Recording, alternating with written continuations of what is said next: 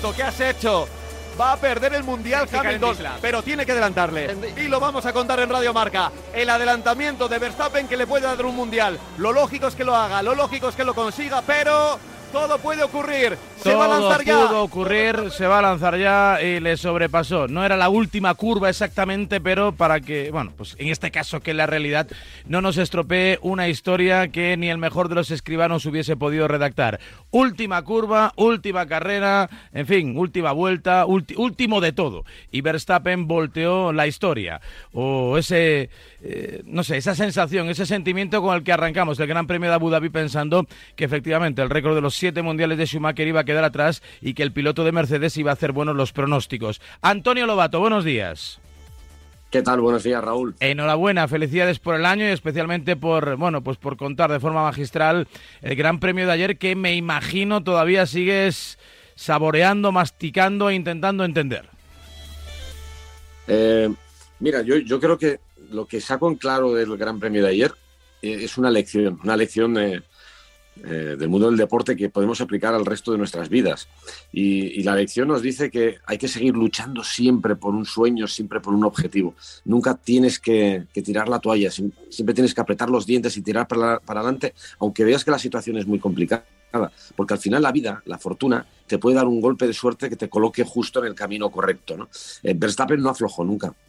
Ayer no dejó de luchar nunca, estaba lejos, ¿eh? y, yo creo que al final ganó un gran premio y ganó y ganó el título eh, en una carrera en la que él era, era más lento que, que Luis Hamilton. El coche de, de, Verstappen no iba en el día de ayer. Pero mira, un golpe de fortuna que existe en esto del deporte, que algunos considerarán justo, otros, otros considerarán injusto, pero estaba ahí para aprovecharlo y, vaya que se lo aprovechó. Mm. Así que lección para todos. ¿eh? ¿Ganó Verstappen o perdió Hamilton? Eh, yo creo que es una mezcla de las dos cosas. la, la realidad es que cuando lo tienes todo ya amarrado y tienes el título en el bolsillo, te aparece un coche de seguridad a falta de cinco vueltas que lo cambia absolutamente todo, ¿no? Pero es que a falta de cinco vueltas, Verstappen estaba a 11 segundos y, Hamilton jugaba con él, jugaba con él porque eh, podía incluso rodar más rápido. O, ya se fue compensando, ¿no? Porque le fue recortando muchas vueltas con el juego de neumáticos nuevo pero cada vez el, el, tiempo que le recortaba por vuelta era menor, con lo cual yo creo que lo tenía bastante controlado Lewis Hamilton. Pero mira, eh, un coche de seguridad, es, que es lo, lo que ocurre, eh, que cualquier pequeño detalle eh, pues hace que la balanza de la fortuna se gire hacia un lado o hacia el otro. En cualquier caso, mira, ganó Verstappen, lo tuvo en el bolsillo Lewis Hamilton, cualquiera de los dos se lo hubiera merecido porque han hecho un temporadón impresionante. Si me apuras, creo que eh, el golpe de fortuna final eh, para Verstappen es una compensación de todo lo que ha ocurrido durante el año. Porque si cogemos el global del año, yo creo que Verstappen ha hecho más méritos y tiene, eh, tiene un poquito más de valor lo que ha hecho el piloto holandés, que en algunos momentos ha tenido el coche más rápido, pero en la recta final era notoriamente más lento el Red Bull que el, Mercedes. Y, y, y, bueno, ya ha tenido golpes de mala fortuna, especialmente lo que pasó en Silverstone, lo que pasó en Hungría, lo que pasó en Bakú con su pinchazo que, jugaron en su contra. Así que al final, como esto me lo dijo una vez Fernando, eh, Fernando Alonso me dijo un día, mira, aquí en la Fórmula 1 esto de los golpes de fortuna es todo muy relativo. La fortuna se mide no en una carrera en concreto, se mide, se, mide a lo largo de toda la temporada. Y si coges toda la temporada, normalmente la fortuna tiende a compensarse. Eso, de eso no me cabe ninguna duda. Al final tuvo razón Fernando, ¿no? Ganó el mejor piloto y la mejor escudería. Sí, la, verdad es que sí. Mm, Mercedes se llevó el título de constructores y, Max Verstappen se, ha llevado el de pilotos. Y, yo creo que yo creo que es bueno. Lo, que ha ocurrido es bueno. Eh, Mercedes encadena ocho títulos mundiales, termina la era híbrida. Bueno, la era híbrida no termina porque el motor va a, ser, a seguir siendo el mismo, pero hay un cambio de normativa para el próximo año y tenemos un nuevo campeón del mundo que llevará el uno en su coche el próximo, la próxima temporada. Eh, bueno, todo esto si, siempre y cuando eh, no prospere la, hmm. la, apelación que quiere presentar el Un poco feo, ¿no? Yo no sé si hay un punto de razón o no, pero no sé, tiene un poco pinta también de rabieta. E incluso para Mercedes, suponiendo que le acabasen dando la razón, o para el propio Hamilton, que ya no tiene la fotografía y, y este calentón que tenemos todos celebrando el título de Verstappen, no sé, quedaría feo que lo llamasen mañana martes, oye, pásate por aquí por las oficinas, que te doy aquí el trofeo. A ver, yo creo que hay, dos partes. La parte en la que ellos acusaban de que Verstappen había adelantado a, a Luis Hamilton en, la, en la última vuelta detrás del coche de seguridad, a mí me parece feo, me parece una pataleta. Eh, es un poco ridículo porque si Verstappen está adelante, eh, está durante dos milisegundos y es un centímetro, es absurdo. Y eso sí me parece feo. Luego está la parte de, del lío de gestión del coche de seguridad. Eh, Mercedes está en su derecho y, si yo trabajara para Mercedes y fuera abogado de Mercedes, lucharía por eso, porque sí es verdad que el protocolo fue un tanto extraño. Eh, pero claro, al final también eh, la tensión la tuvieron los pilotos, pero sobre todo la tuvo Michael Massey. Tenía cinco vueltas, un coche eh, destripado en medio de la pista, el final del mundial más apoteósico y más espectacular de los últimos tiempos y, era muy triste terminar detrás del coche de seguridad. Entonces eh, hizo todo lo que pudo eh, bajo la presión y los gritos de Toto Wolf, de, Christian Horner, para, para, que hubiera algo de competición, para que no se terminara detrás del coche de seguridad. Y tal como lo hizo, pues quedó un poco raro, porque primero los coches con vuelta perdida no podían desdoblarse, luego decidió en el último instante, porque eso perjudicaba notoriamente a Max Verstappen, eh, que se desdoblaran lo hicieron, pero no todos. Se relanzó la carrera, un coche doblado como el de eh, Ricciardo estaba ahí en el medio. Eh, fue poco ortodoxo, fue poco ortodoxo y, por eso yo creo que se van a cerrar a eso, aunque creo que la Federación Internacional, si finalmente decide Mercedes ir adelante con la apelación, se lo va a tumbar. Porque esto no es una, no, es una apelación contra Red Bull o contra el título de, de Max Verstappen. Al final es una apelación contra el comisario, el director deportivo y los comisarios del Gran Premio. Y ahí la FIA yo creo que va, a ser tajante. Pero bueno, hoy están en su derecho. Eh, en este caso, es, la parte de gestión del coche de seguridad es respetable, pero me queda un poco feo. Le ha metido una buena andanada más, sí, ¿eh? Fernando Alonso está bastante disconforme, vamos, como, quien raja de Mateo ¿eh? o del videoarbitraje. Alonso no se anduvo con, con chiquitas, ¿eh? le metió un buen tantarantán. Sí, el problema, el problema también es ese, que yo no sé qué pasará para el próximo año, pero es que Michael Massey ha perdido un poco la autoridad eh, y se, se, comprueba cada vez que alguien hace una comunicación con él por la radio. Es el, el, es el, modo en el que le tratan, ¿no? O sea, tú no vas a Mateu y le hablas como, como le habla Toto Wolf al pobre Michael Massey. Eh, es que hay una especie de falta de respeto que ya es falta de respeto colectivo. y entonces tienes que, eh, tienes que poner fin a esto. Y yo no sé si poner fin a esto es sustituir a Michael Massey por alguien que tenga una autoridad eh, en la que no puedas eh, saltarte la a la torera. Tú no puedes ir a un juicio y, hablarle al juez de la forma que lo han hecho este año en la Fórmula 1. tiene que ser una, el, director de carrera tiene que ser una autoridad como, como el árbitro en el campo y, tienes que ir con mucho respeto y con mucho cuidado. Y la última palabra siempre tiene que ser suya. Venga, unos cuantos mensajes, porque quería preguntarte por Fernando, también por Carlos Sainz. Se habló tanto de Verstappen y de Hamilton que casi nos olvidamos de que Carlos Sainz fue tercero, consiguió un podium para rematar el año y sobre todo por delante de Leclerc, que en su primera temporada en Ferrari su adaptación ha sido inmejorable y si atinan los ingenieros, el año que viene habrá más madera en la pelea por el campeonato. Pero 628 26 90 92. Hola, buenos días. Yo creo que la que ganó fue la FIA, porque nunca se ha visto de que los coches pasen al coche de seguridad. Si no hubiesen pasado los coches esos al coche de seguridad, esa última vuelta no se hubiese corrido.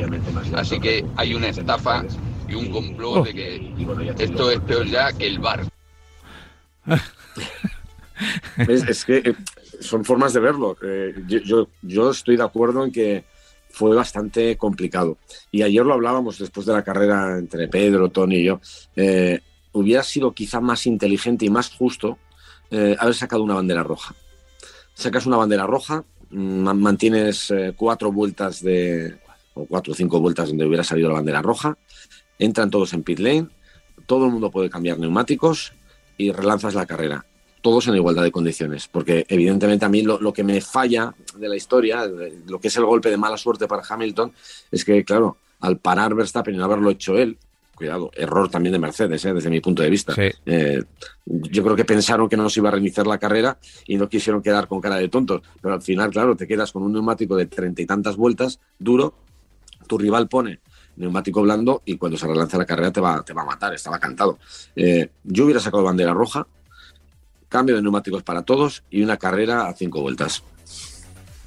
pues hubiera sido una decisión seguramente más justa y, menos discutible por parte de todos esos aficionados que están mandando sus mensajes al 628 26 90 92. Muy buenos días, Radio Marca. Buenos días. Pregunta para Lobato. ¿No debieron sacar banderas rojas cuando se estrelló la Tifi? Si lo que querían era espectáculo, una bandera roja, los dos con neumáticos nuevos y una mini carrera de cuatro vueltas por el Mundial en igualdad, ¿no? Pues mira, hay muchos lobatos por el mundo. Yo hubiera incluso retirado el resto de coches de la parrilla. El uno, un uno contra uno. Verstappen contra Hamilton. Estaba pensando que este Latifi no va a entrar a un concesionario de Mercedes en mucho tiempo, ¿no? Que, se vaya BMW, que se vaya Audi, ¿no? A esas grandes, a Porsche, pero a Mercedes que ni, que ni la pise, vamos. Está invitado lo que quiera en Rotterdam, en Ámsterdam, Eso sí que en Haya, y puede ir, está invitado de por vida, ha pedido perdón, ¿eh? Porque eh, a ver, es un error, eh, es un error, es un accidente, puede ocurrir a cualquiera, pero sí, es verdad que cambió el curso del campeonato. Es un poco eh, la figura de Timo Glock del año 2008, versión 2021. Y tanto, venga, un par de mensajes más antes de cerrar y te pido nota sobre todo para Alonso y para Carlos Sáenz al cierre de este Mundial 2021 que deja a Verstappen en el Olimpo de los Campeones, un nuevo nombre en esa galería de los ganadores que veremos de qué manera cambia el panorama de cara a la próxima temporada. Escuchamos 628 26 90 92. Hola, Lobato. Eh, ¿No crees que lo de Mercedes roce lo patético ya? Han ganado mundiales y mundiales sin discusión y por una vez que le, le han tosido y que se ha ganado en la última vuelta como a veces como ha hecho Hamilton más de una vez acorrémonos del 2008 y, y ahora a llorar Mercedes me parece un poco increíble. Bueno felicidades por el programa y a ver qué tal el año que viene eh, a ver, esto todo depende del cristal desde, desde el cual se mire, ¿no? Eh, al final, si te, pones en su pellejo, ellos, eh, evidentemente, que hayan ganado siete títulos de, pilotos consecutivos y ocho de constructores este año, no, no sirve de nada. Ellos quieren ganar siempre el siguiente, ¿no? Lo, importante es el último. Y, y, tienen gente que se dedica a esto y tienen su, su, equipo de abogados que lucha por conseguirlo mejor. Es un poco como nuestras empresas van a luchar por lo mejor para ellas, para, para ellas y para todos sus trabajadores. No, no, es, Mercedes solo la entidad, son las, las cientos, miles de personas que trabajan ahí detrás para conseguir un objetivo. Y hay que reconocer que la forma en la que se hizo no fue, eh, no fue ortodoxa, fue extraña. Eh, luego ahí ya cada empresa tiene que decidir si prefiere ir a la gresca, si prefiere no, no, manchar su imagen, pero ensuciar un poco el final de temporada yendo a apelaciones una vez que tanto Suele pasar en cualquier caso, Antonio, que claro, eh, Red Bull tiene, eh, teniendo muchos recursos, tiene menos que Mercedes o menos seguramente que McLaren y que Ferrari, y que esta clase de escuderías, como ocurre con toda la vida, necesitan, bueno, pues de, del ingenio, ¿no? Y, y en este caso, al margen de las reclamaciones y de las cuestiones legales, se ha dado la sensación de que Red Bull normalmente ha ido por delante en estrategia, en decisiones, en intuición, en riesgo con respecto a Mercedes, ¿no? Durante todo, durante todo el mundial. Bueno, han, ido a veces por, por delante en, ingenio, en estrategia, en otras han perdido. Yo creo que han, estado bastante parejos, han estado bastante parejos los, los, dos. A mí lo que me parece que tiene un mérito tremendo es, lo que ha hecho Red Bull este año, que de, de, estar ganando alguna carrera de forma aislada en 2020, 2019, han pasado a, a luchar de tú a tú ¿eh? a meterle el codo directamente a, Mercedes en un año que era continuista, que no, no, había un salto de normativa que podía darte una oportunidad. Lo pusieron toda la carne en el asador, Honda puso toda la carne en el asador, adelantó el proyecto de motor de 2022 al año 2021, con el riesgo considerable que eso, que eso, eso tiene, ¿no? Y, tiene muchísimo mérito, pero independientemente de todo esto, mm, eh, insisto, yo eh, puede gustarme más o menos, pero defiendo la idea de que Mercedes luche por el título de pilotos hasta el final, eh, aunque tengo la sensación de que se lo van a tumbar o que recapacitarán, viendo la, que la imagen también de la marca puede quedar manchada con esta, con esta reclamación de última hora y que ganar el título así no sería positivo para la marca y probablemente pienso yo, no, no presentarán esa apelación. Tienen 96 horas para hacerlo. Entonces, igual deciden dar marcha atrás, no lo sé. Ojalá. Eh, ¿Qué nota le pones a Carlos Sainz? Eh, de 0 a 10 le pongo un 12. Caramba. Eh, es que no somos, no somos conscientes de lo que ha hecho Carlos. O sea, yo, creo que todavía no, no hemos eh, sido capaces de, de, aceptar la sideralidad de lo que ha hecho Carlos este año. Primer año en, el equipo Ferrari, primer año, con la presión de, que todo el mundo decía que Leclerc le iba a pasar por encima, le iba a destrozar, que Leclerc era muy bueno, que lo es, ¿eh? Que lo es, que nadie, que nadie piense que estoy, diciendo lo contrario. Eh, y ahí le tenemos, por delante de Leclerc, eh, el piloto que más puntos ha conseguido para Ferrari. Puntos que han servido, junto con los de Leclerc, para hacer que Ferrari sea el primero del resto, el tercer clasificado del Mundial de Constructores, que ha permitido a Carlos ser el primero del resto, por delante de todos, de Norris, de, Leclerc y, del resto, solo por detrás de Checo Pérez y no muy lejos. El único piloto que ha puntuado en todas las carreras menos en dos, donde fue un décimo el único piloto que ha llevado el coche a casa en todas las carreras, de toda la parrilla. Nadie más lo ha conseguido. Es, es lo que todo, todo equipo quiere. Un piloto que no es conflictivo, que, es colaborador, que es trabajador, que sabe aceptar órdenes de equipo, que trabaja en equipo, eh, que tiene buena relación con el, con el compañero y que además te trae el coche a casa en todas las carreras y que además es rápido. Eh, es perfecto. Y ahora mismo eh, tiene que tener la, moral, eh, bueno, inflada como, como un globo, y, dándose cuenta de, que en este primer año, que es dificilísimo adaptarte, y lo hemos visto con otros como Ricciardo, incluso con, con Fernando, que volvió después de, un periodo de inactividad, eh, todos los que han cambiado de equipo, Sebastián Vettel, han sufrido muchísimo para adaptarse. Carlos lo hizo desde el principio y eso tiene mucho mérito. Y está ahora mismo en la línea de salida de la temporada 2022, yo creo que en igualdad de condiciones con Charles Leclerc, creo que tienen tiene a todos los ingenieros y a todos los jefes de Ferrari ojipláticos después de un temporadón que ha sido increíble. Vale que no, a lo mejor no no ha tenido la espectacularidad que, que, tienen algunos pilotos. Él ha sido espectacular por momentos, pero la chita callando, ahí está quinto del Mundial. ¿eh? Y, tanto. Y, con Fernando Alonso eh, relativamente cerca, acabando además con muy buenas sensaciones, de nuevo peleando por los puntos, de nuevo por delante de su compañero, de nuevo eh, superando la adversidad ¿no? de, de, una mala clasificación que en este caso le arruinó Ricciardo. En fin, eh, la verdad que un año también brillante de regreso y que nos hace, bueno, pues albergar esperanzas de que 2022, si cabe, tenga todavía más protagonismo español ojalá, ¿no? Ahora solo nos falta ver qué trabajo hacen los demás, ¿no? Qué trabajo hacen los equipos y en qué situación están los coches.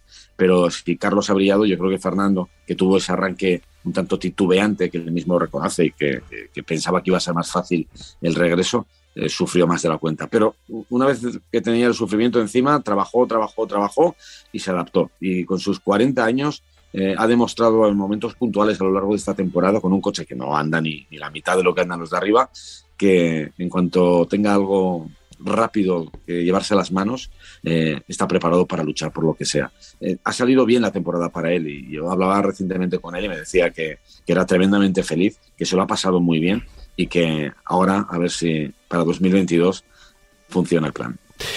Antonio, ha sido un enorme placer. En 2022 te esperamos. Te has eh, ganado unas más que merecidas vacaciones. También tienes que pensar cómo va a ser la temporada que viene eh, con la nueva reglamentación. Y en nada, vuelves con nosotros a la antena para la consulta con tus oyentes, con tus fervientes seguidores que no se han perdido ni una sola de tus intervenciones cada semana aquí en esta mañana de diario. Un honor, un placer. Te queremos un montón y que descanses en estas navidades, ahora un par de semanitas que te las has ganado pues más que nadie. 628 26 90 92. Ese siempre será el teléfono de atención directa por parte de Antonio Lobato. Gracias, Antonio. Pues un abrazo muy fuerte, Raúl, y muchas Ni del derby, ¿eh? He cumplido, ni mu del derby. Navidad. Y ni mu del derby. mira, Hamilton se encontró con un coche de seguridad, el Atleti se encontró con Thibaut Courtois.